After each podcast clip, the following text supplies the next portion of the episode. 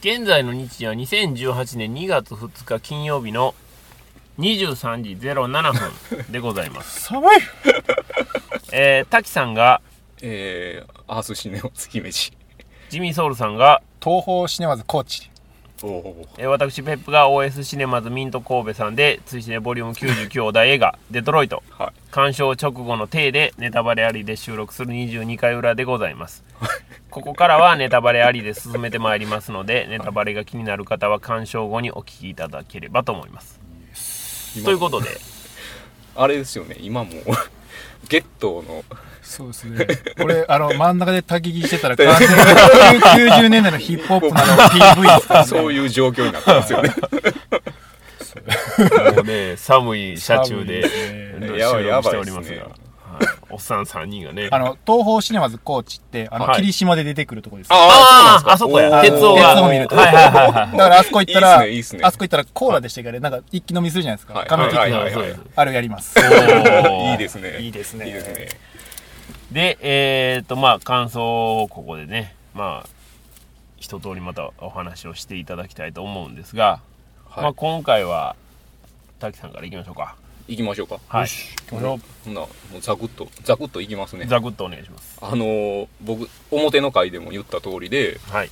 サントラのトラックリストだけチェックして、他の情報何も入れんと見たんですよ。はい。はいほんなら、結構衝撃やったっていう。え えー、え？ー、っていうえ、めっちゃドラマティクス出てくるやんって。もうそんなレベルですよ。はいなるほどあのーマーサーバンデラスとか。出てきますね重くそ出てくるじゃないですか。はいえーってもうそれだけで感動して泣いたっていう。ああそこの、あの、ショーの音の鳴り度がめっちゃ良くなかったです。いいっすねめっちゃホールで演奏してるやん、みたいホな。ール感はバリバリありましたねめっちゃあったじゃないですか。確かに確かに。ベースの音と、あとバリトンの音とかが、ヒエーってなって。ライブ感素晴らしかったですね素晴らしかったですよねう。ん。じゃあ僕もはい。そこで泣いてます すいません泣いてますあれ泣きますよね。そうですねもう。これあかん、あかんって。もうマジかってなって。えうんー泣いてます、はい、あすいません先輩どうぞいや、ちょっとまあ、あの、もう、いきなり音楽の話をしてあ、行きましょうもう、もういきなり行きますか行きましょうあの、その後、うん。ラリー、ラリーリードねラリーリードは、あの、ちょっとアカペラで歌を歌うじゃないですか。誰もおれへんとこはいで。そこで、あの、やっぱお金より愛やでっていうはい歌を歌うじゃないはいですか。。はい。あれってすごい重要な話で、うん。どういうことかっていうと、うん。お金より愛って言うけど、やっぱお金大事なんですよね。で、そもそもデトロイトで名前出てくるモータウン。はい、モータウンってどういう経緯で設立されたかっていうと、うん。まあ、ジミーさんご存知やとは思うんですけど、もともとその、オーナーのベリー・ゴーディ・ジュニアって、楽曲制作だけしてたんですよね。うん。でも、それやと全然儲からへんと。うんうん楽曲制作だけして、うん。うん。あの、大手レコード会社に販売を委託してたんですけど、はい。全然儲からへんからう、ん。自分でうん。レーベルを作って、自分で丸々販売するようになったんですよ。まあ、要は元締めになれとそうそういうことですよね。元締めになることで、大きく儲けようと。そうなんですよ。はい。だから、あのーほんまお金大事やっていう話で、うん。あそこのホールに来てるお客さんも、はい。黒人と白人は、あそこのお客さんは一緒に混じっておるわけですよ。そうですね。で、うんおるお客さんは、うん。みんな金持ってそうなんですよ。持ってそうです明らかに。ね持ってそうですそうでね。すよねうんで。その後のシーンで、うんまあ、モーテルで、まあ、事件が起こるじゃないですか。はい。はい。あそこに来てるお客さんも、白人、黒人混じってて、うん。あの人たちはもう、明らかに金持ってそうなんですよね。そうですよね。そうですね。やっぱね、金大事。すごい大事。うん。うん。大事やと思います。はいほんまに。なんか、あのー明らかに映画としては、んその豊かな層には、その、黒人対白人のうん構図っていうのは、うん。うん。うん。あんまないですよっていうように描いてるよなってういうのがあっん。てそうですね。はいはい。うんというのを思いました。うん。うん。うん。で、まあ、続けて言っていいですか？もちろん行きましょもちろんその黒人対白人っていう話で言うとはい。ラリーはうん一番最後に白人に搾取されるのはもう嫌やって言ってうん。音楽をやめるじゃないですか。そうですね。でもそれが実はすごい奥行きがある話であって、うん。あの劇中ねそのラリーがうん。その何度か鼻歌で歌う歌があるじゃないですか。はい「僕の目を見てよ。うん」全部君のせいだよっていうはい。歌を歌うじゃないですか、あの曲はあの「All Because of You」っていう曲で、はい。後にまあ7インチとしてリリースされて、はい。あのイギリスのノーザンソウルシーンでうん。かけられる曲なんですよ、うん。まあ、クラシックの一つですよね、はい。うん。でこれすごい重要な話で、うん。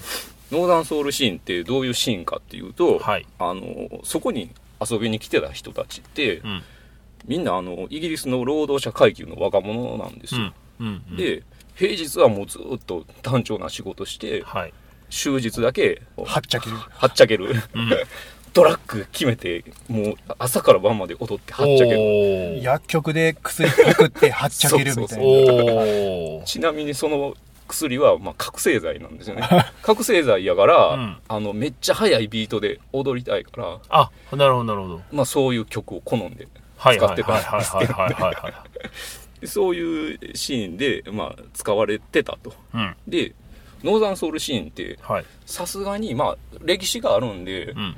後年になってきたらそんなことはないんですけどシーンが成立した当初って100%お客さん白人やったらしいんですよ。ほーなるほど。そうなんですよ。だからねそんなシーンで、うん。あんだけもう白人のために歌うの嫌やって言ってた曲がクラシックになってる、ああなるほどね。それは映画では全く 描かれないんですけど、うん。その後の。その後の話としてああーなるほどね。るんですよでさらにまあそのノーザンソウルシーンっていうのはうん。徹底してねうんアンチコマーシャリズムなんですよ。ほーだから誰も知れへん曲をはい。探してきてはい。でそれで踊るみたいな。うん。そこに価値があったんですよね。価値が DJ の価値っていうのそうそうは、誰も持ってない曲、知らない曲をかけるっていう。う。ん。だから結構 DJ カルチャーの一番初めみたいなはあはあところがあるんですよね。なるほどね。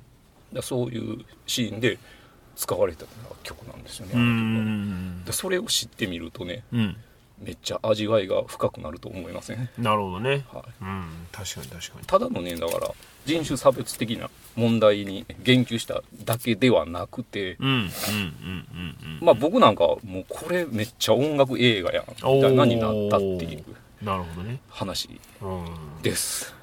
その辺ってねどうなんでしょうね。その誰がそこにすごい精通してんのか脚本家が精通してんのかどうなん？でしょうね。まあでも脚本なんでしょうね多分ね。物語の中でそういうのをわざわざ入れてきてるということは、マーク・ボールさんが脚本やったと思うんですけどああ、はいはい。彼が非常にそこに精通してるということなんでしょうね多分ね。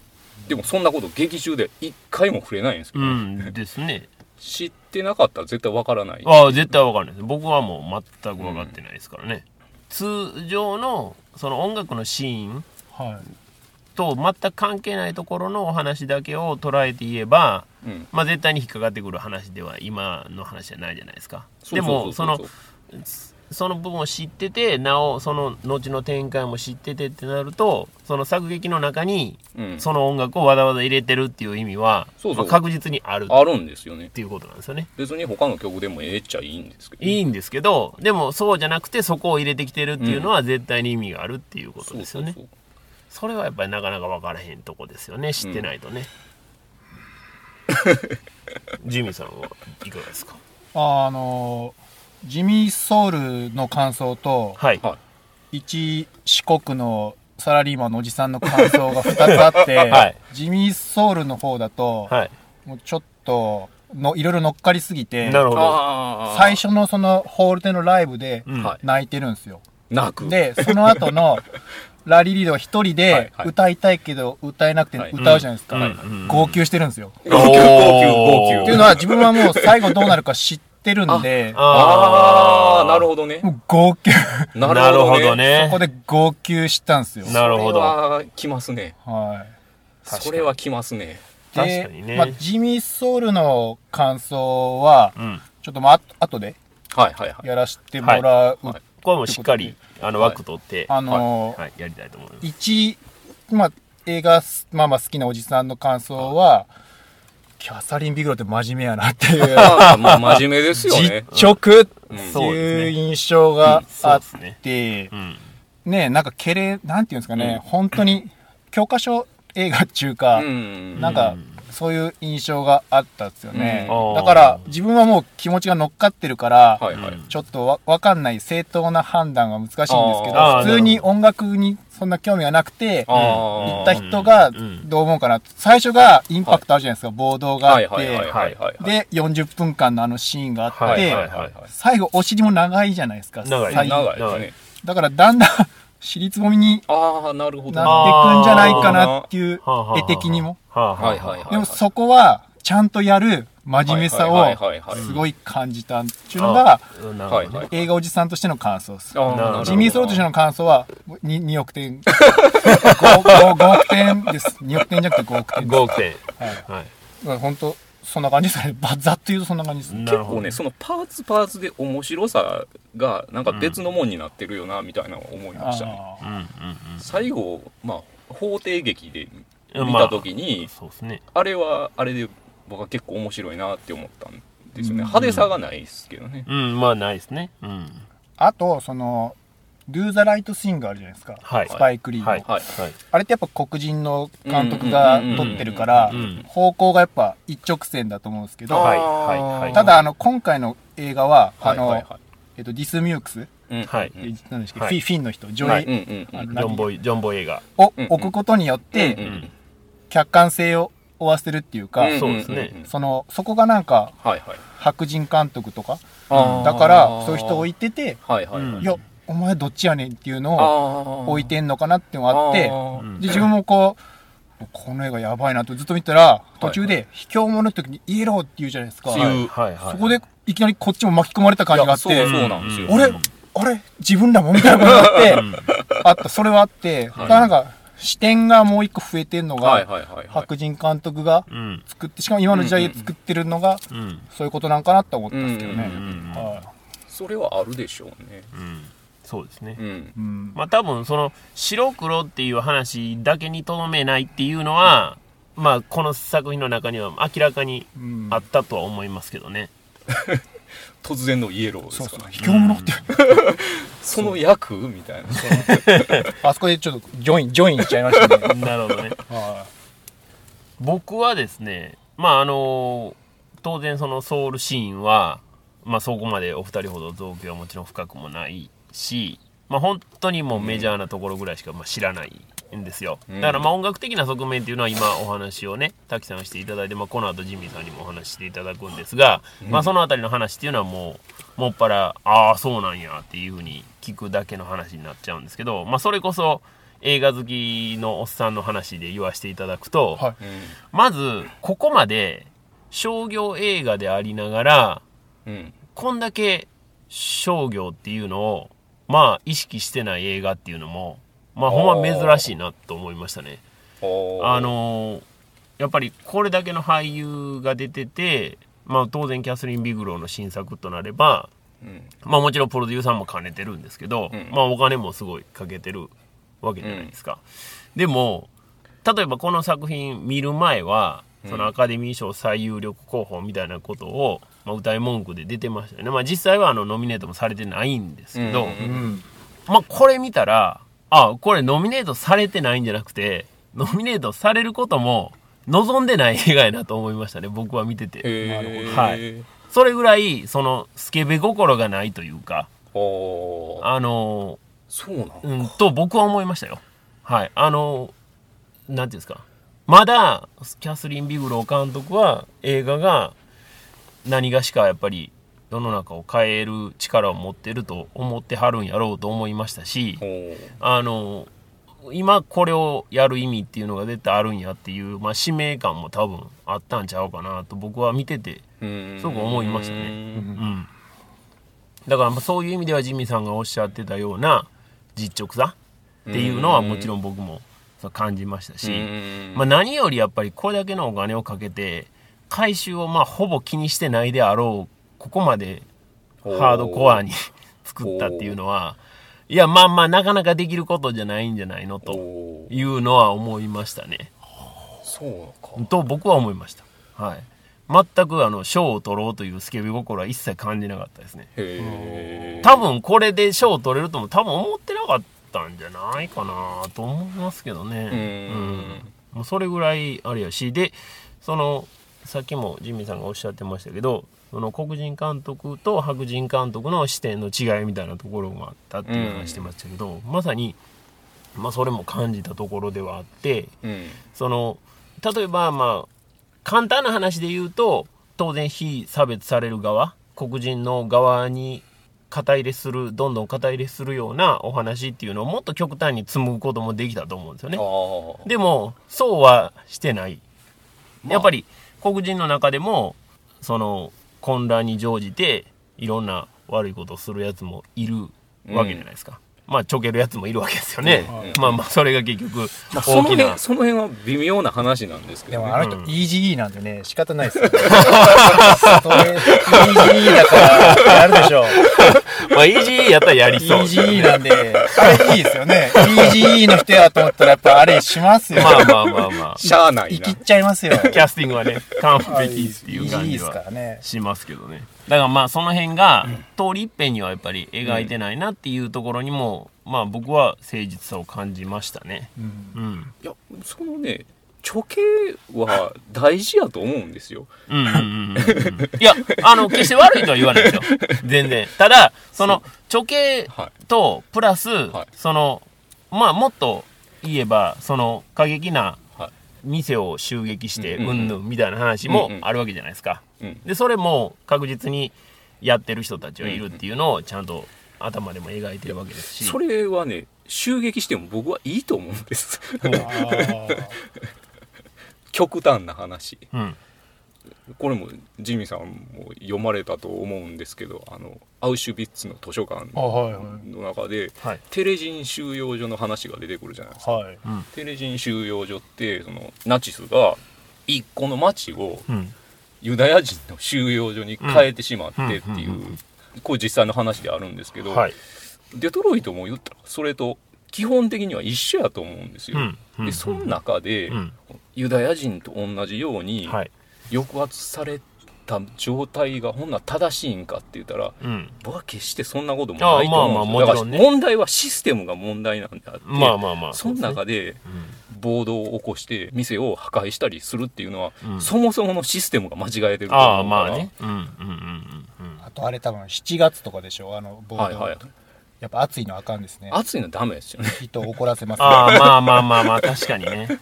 夏祭りですよ暑いのはダメですね特にね、デトロイトは。寒いのもダメですよね寒いの今ですよね。どんまさに。どんどん鼻水がこんだけ喋ってるのに余裕で寒いですからね。えはい。いや、でも、あの、デトロイトはほんま夏場やばいじゃないですか。暑さが。うんとんでもない暑さになるんで、まあそこもまあまあ確かにありますよね。その暑いから余計にその気分的にその余計なエンジンかかるというか。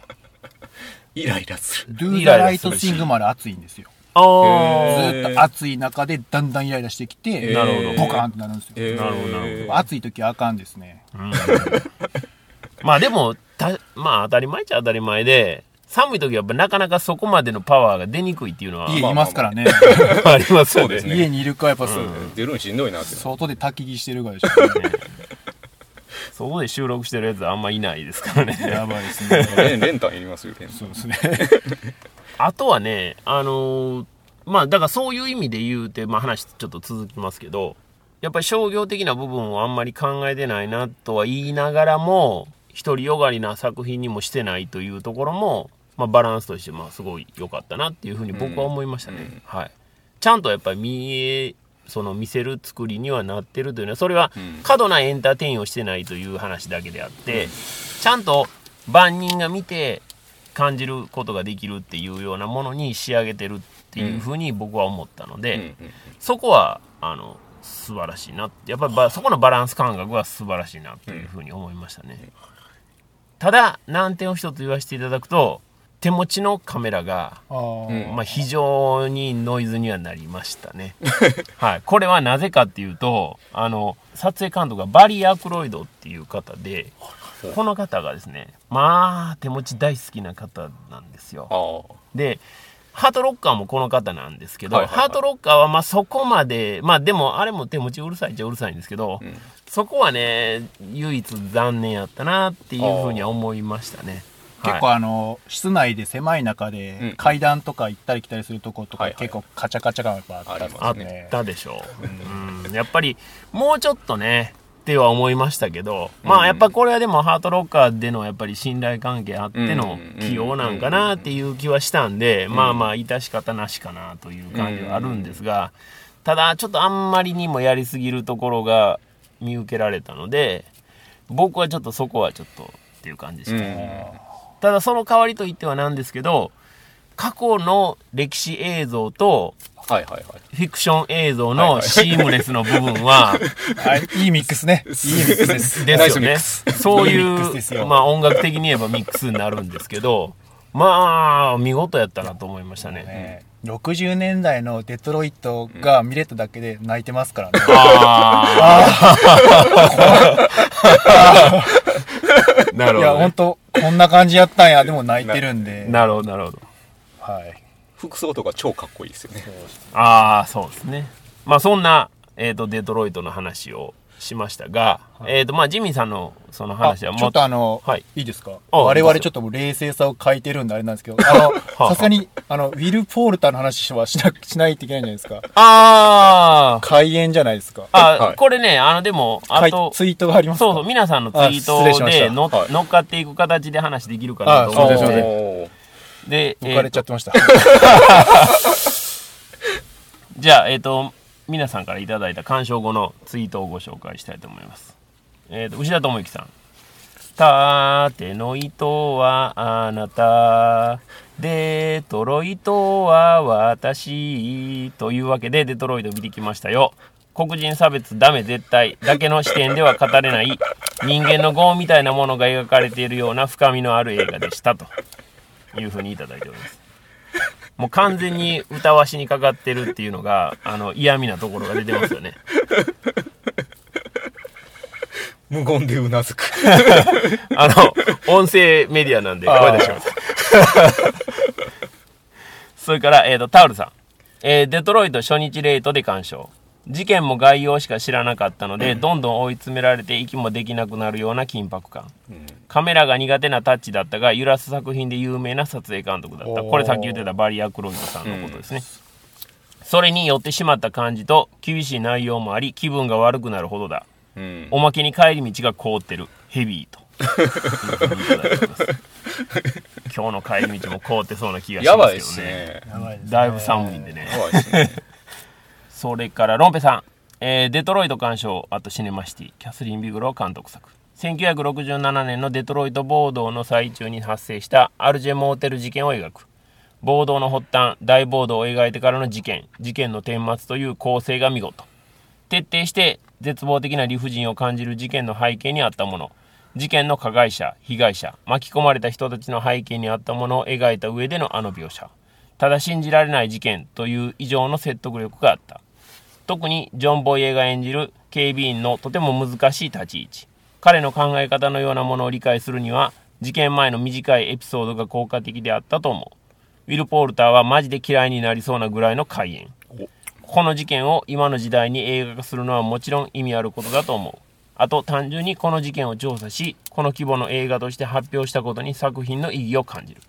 音楽については詳しい人の解説を待つというふうにいただいております、来ましたね。はいここで俳優に言及する。あのデトロイトのおすすめ鑑賞方法を今日お持ちしましたんで、おお。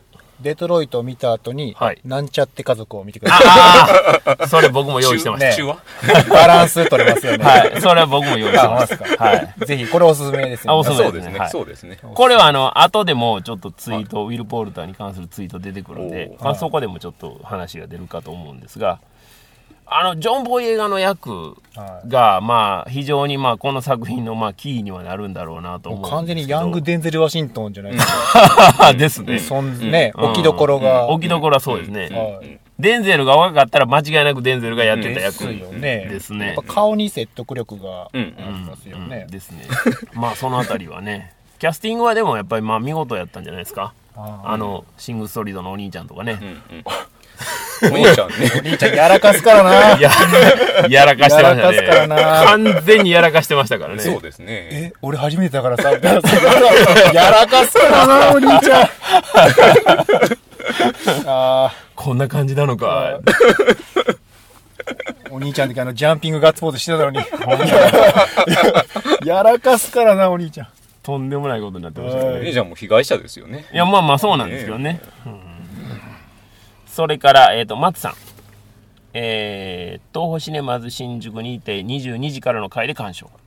大きな部屋での公開だったけど、客の入りは2割くらい。全国的にはどうなんだろう。昼間の入りも公開初週としては少なそうだった。うん。人種差別を扱った映画は日本ではあまり人気がなさそうで残念と。うん。ストーリーは鑑賞前に想像していたディスミュークスが暴動の中を駆け回るものとは異なりある事件に焦点を当てたものだった、差別問題を考える上でこの展開の方が論点が明確になると思った。僕の一席空けた右手には5人の白人男性が。2席空けた左後ろのラグジュアリー席には黒人女性が座っていた。うん。鑑賞中白人男性陣はほとんど発言せずかっこただラストになるにつれてため息が増えスマホで時間をチラチラチェックしていた。黒人女性はいろいろな場面で映画に突っ込んだり怒りの声を上げていた。へ本国ではどのような雰囲気なのだろう日本でも西成の暴動が同時期にあったはずだしブラック問題やアイヌ問題も厳然として残っているえ。うん。そのような作品が日本ではほとんど作られないことは残念でならないとうん。いうふうにいただいておりますやっぱ金ですよ。人種差別どうこうやっぱ金。でもそれトランプ言ってますからね。え？いや、経済問題だって言ってますよね。ああまあねいや、でもほんまそうやと思いますよ。うんお金持ってたらそんなことならんはず。まあ、イライラしないですよね。イライラしないですもん。まあね、まあ、金持ち喧嘩せずとはようお腹い言いますがっぱいやったらそんなもん。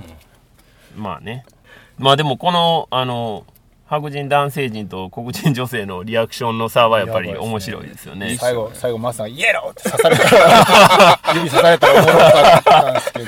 これあれですよね。92年のロス暴動の話ってたまに聞くじゃないですか。はいはいはいあの時のね、一番の被害者はアジア系ですから。ああそうですよねだからまあほんまにねその差別の問題っていうのはまあなんていうんですかね根が深いというかそうそう。あ、だからあれですよ。ロス暴動の時も黒人が暴動を起こして、まあ、アジア系、ラテン系の人が被害に遭うんですけど、んそれを助けたのも黒人ですからね。うんうんだからやっぱね、金ですよ。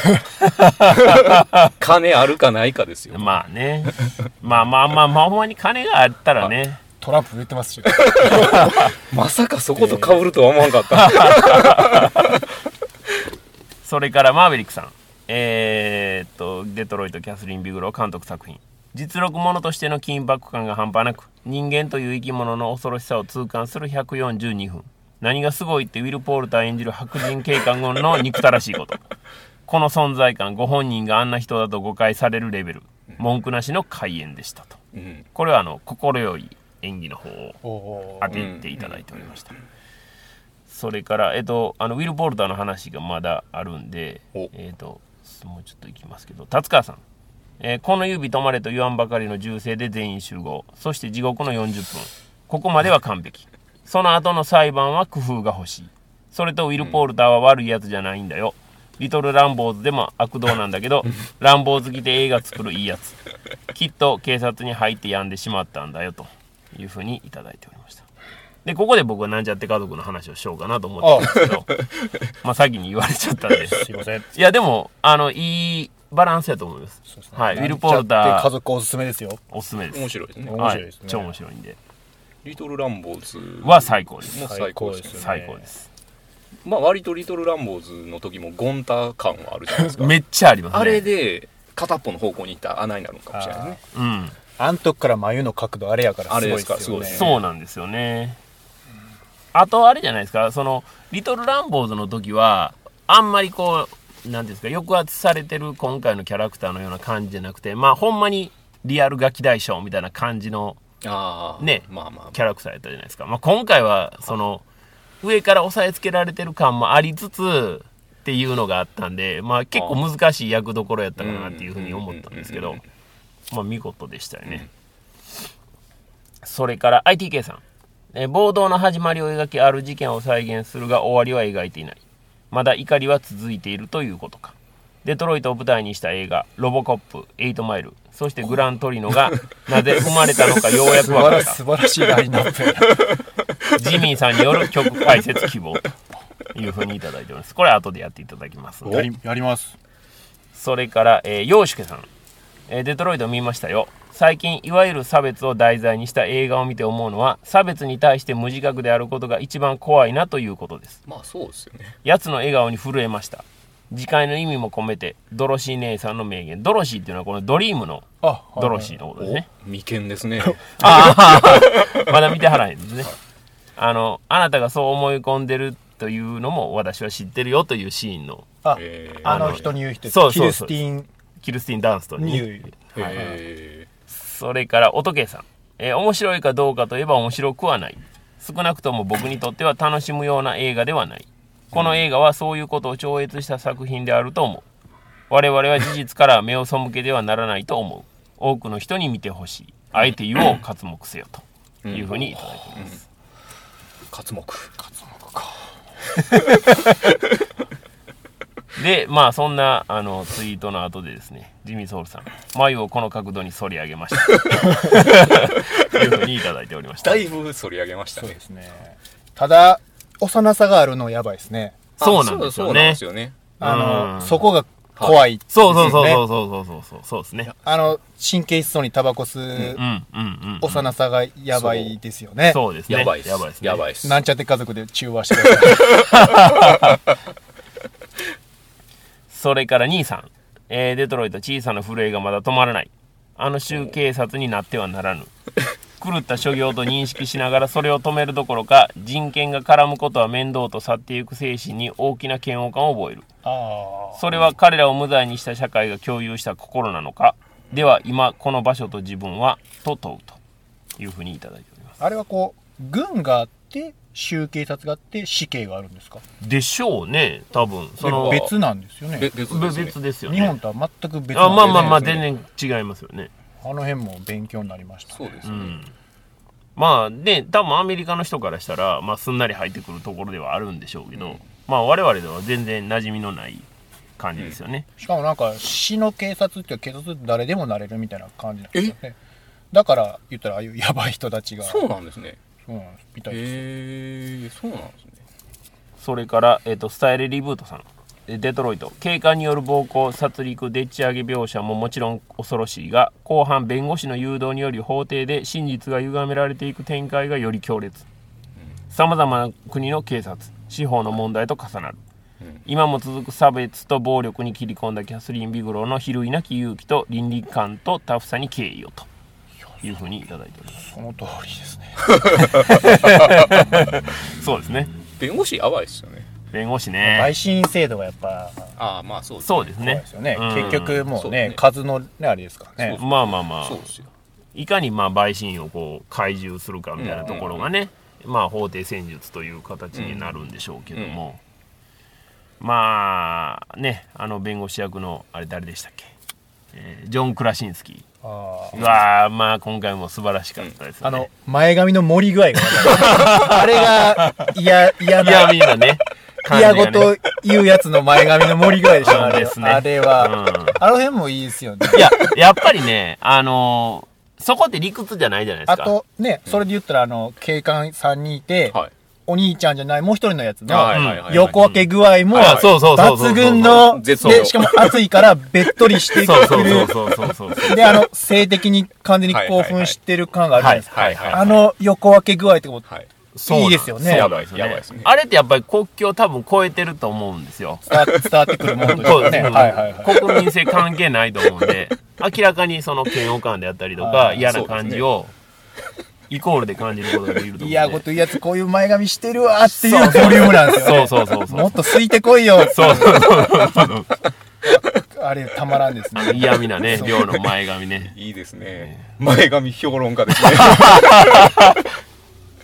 いや、まあそういう話で言うとちょっと脱線しますけど、はい。この収録の前にはい。ご飯食べに行ったんですよ。はで、僕らの前の人らが、そこ行きますか？あの、カップルやったんですけど、まあ、まあ、妙齢ですよね。妙齢は妙齢なんですけど、いろんな文脈が読み取れるカップルなんですよ、はい。そうなんですよ。カップルかっていうカップリングっていうねカップルなんかなみたいなね、えー難しいところですよねやばいで。すねはいまあ、同伴とも取れなくもないし、かといって、その女性の方がすごい、あの、バリバリに決めてはいるんですけど、まあ、背高い。おっちゃんの方が背低いんですよ。おお。まあ、ヒール履いてるのはあるんですけど、はいはいはいまあ、それでも多分同じぐらいですよね。差し引きしても。で、おっちゃんの方はもう、いかにもね、おしゃれをしてる風。あのお金はあるけど、はいはいはいはいセンスがない人のフはいはい。ァッションですよ、そう。一番嫌なやつですね。そうですねただ靴はあんま高い靴じゃなかったんそでれそこは悲しいまでですね。お金はないかもああ。しかもね、食べに行ってるとかそんな高いお店じゃないっていうのもねあ、並んでまで食べに行くようなとこなんでで。あえてはい自分は女性の顔は見なかったんですよ。あ見なかったさらに楽しもうと思って。で女の人横立ってたんですよ。立ち食いの寿司やったんですよね、うんはい。はいは声がガラガラやったんですよ。これまた幅がい。いいですね。出ましたね。行間めっちゃあるな。そう最高でやっぱり同伴やったかっていう話にもつながるかもしれない。まあいろいろ含みはあるんですよ、素晴らしい。若くはなかったですからね。どっちもね。声はガラガラですデトロイトですねこれあの、な、ナウ姫路ブレイキングニュース的な話でもありますよね。ニュースじゃないですけど。見たことを言ってただけいやでもそれぐらい容姿は人を表しますよあ、そうそう、そういうことなんですよ。そっから大、事ですよ、ほんまにね。そっからインスパイアされた話はいはいはいなんで、はいそうなんです。絶妙やったですよ前の二人でほんまで攻めたやつよね。網タイツの具合とかスカートの具合とかめっちゃ。つ、爪のネイルの具合とあかネイルがね、まためちゃくちゃ、ネイルはね、めっちゃお金かかってました。でっこでこでっこでこ。あ、そうなんですね。声声ガラガラ。うん。むっちゃ味わえますよ。デトロイトですね。ずっと味出ます。ずっとしがんどきずったと感じしがめますね。はい。それから、えっ、と、イヤスさんからいただいております。白人けしからん。だからついでに近所の店の商品強奪するぜっていうメンタリティが理解できんのよね、と暑いからないうふうに言ってまあこれはね、我々の話で一つのね、結論を導き出しましたよね。熱いからっていう。熱い。やっぱ暴動は起こすべきですよ。まあシステムにね、問題があってっていうのは、まあシステム問題はまあ確かにもちろん大元はそこなんでね。大元はそこですよ。うん。でも逆にっていうかあこういうノリで怒んねやみたいなのがありますよね。暴動って。あ、そうあそうそうそうそうそう。そうでもここんなぐらいで怒るんやみたいなのありますよね、結局。そうそうそう。発端はそんなもんそんなもんや。そんなもんです、そんなもんです。ただ、その、まあ、僕とか、滝さんとか、まあ、プロレス好きなんで、はいはいまあ、昔のプロレスで言えば、まあ、暴動が起きたっていう歴史はあるんで。あります、ね。海賊男でしょ？海賊男で。暴動起きたっていうのはあるんで、まあ、昭和のプロレスすぐ暴動起こします。ね。まあ、そこもね、はまあ、あの、それを想像したら、暴動が起きるきっかけなんて、まあ、ほんまに些細なことなんやなっていうのは、まあ、思うんですけどね。うん。それから、えっ、と、イエロックスケさん。えーこれは映画の中の話なのだろうか。果たして、1967年のデトロイトに起こった過去の、そして異国の話なのだろうか。これは今この国で起こっていることそのものじゃないのか。霞が関で太鼓や鳴り物を打ち鳴らすレジャーじゃ何も変わらないのだよ。本当に自分がすべき正しさとは何？うん。今日もおばさんがずっとコアラのマーチを隣でポリポリ食ってました。よく食ってられるな。ここまで法則化されると劇場から足が遠のくわ。きっとおばさんにとっては映画というレジャーであり対岸の火事なのでしょうと。暴動を起こすしかないでしょう 僕は、だからほんまに、暴動もレジャー感覚で起こしたったらええのにぐらいの感覚なんですよ。あ結局は人数の問題で、まあね。600万人がレジャー感覚で暴動を起こしたったらええんですよ。うん。あの、そっちの方が賢い。うん。うん。うん。でもねあの映画館ですごい。スマホ見たりするやついるじゃないですか、はい。ちょっと最近自分、はい。全部注意してるんですよ。おあそうなのね。はい。お金払ってるんで、ああなるほどなるほど。ムカついたら、うん。バンバン注意いやしてるんですけどそれは言うべきですよね。でスター・ウォーズの時に、うん。初日行ったんですよ、レイトで。まあ満席に近いとこで。ええ斜め前の厨房が、はいスマホゲームしてんすよ。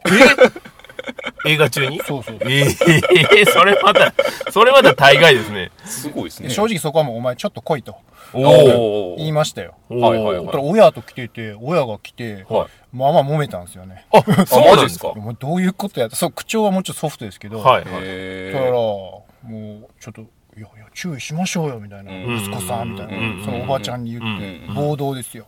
暴動暴動ですよ暴動で、後で終わったら、隣に座って外国人カップルに握手されましたね。ああ、よく言ったといい。いい話ですねただ、スター・ウォーズってこんな話やったっけど、一番思ってたんですけど、映画の時は、あれ？スター・ウォーズってこんな映画やったっけと自分は正直思ってましたけど、はい まああのね、巧妙に隠されたスター・ウォーズ批判が今ここで繰り広げられでもねましたけど。こうかじゃあ今年は特にね、もうね、怒ってこうと思ってますね。注意。ムカついたら注意しようと。なるほど最終的にはもうスクリーン燃やすぐらいそうですね。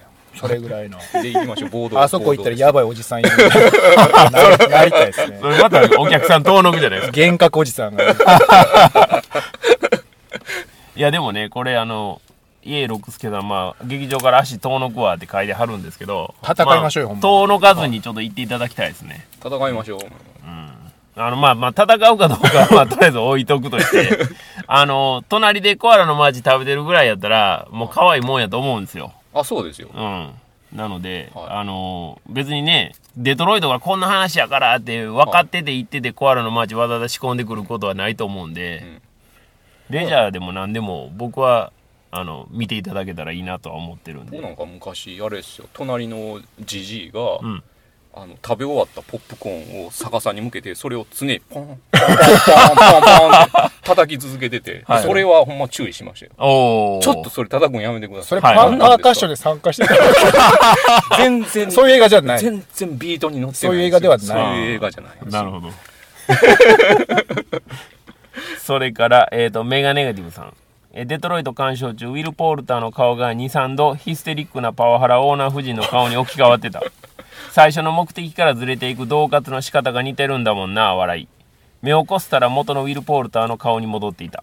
ヒステリックなパワハラオーナー夫人がショットガンを持っていないか毎朝チェックするようになった。ショットガン黒人差別が50年前と今全く何も変わってないことに恐怖を感じた今の日本もそういう差別や風潮があるような気がしてならない他人事ではなく多くの方に見てもらいたい作品だが東宝クズハモールの入りはいまいち。うん多くの人は阿部寛の映画の方がいいのかな。職場での会話。僕デトロイトめちゃくちゃ良かったよ。同僚。暗くて怖い映画ですよね。私は感動では泣いたりハッピーなラストがある映画しか見ません。僕点点点これが日本の映画事情かもしれません。というふうにいただいております感動しますけどね。まあね 頭5分で号泣してますからね。ね まあお二人の話を聞くと感動シーンは山盛りやったっていうことなんですけど。バリトンめっちゃ鳴ってるやんって。まあ音楽目線でね見て見てない方にとってはっていうことにはなるんでしょうが。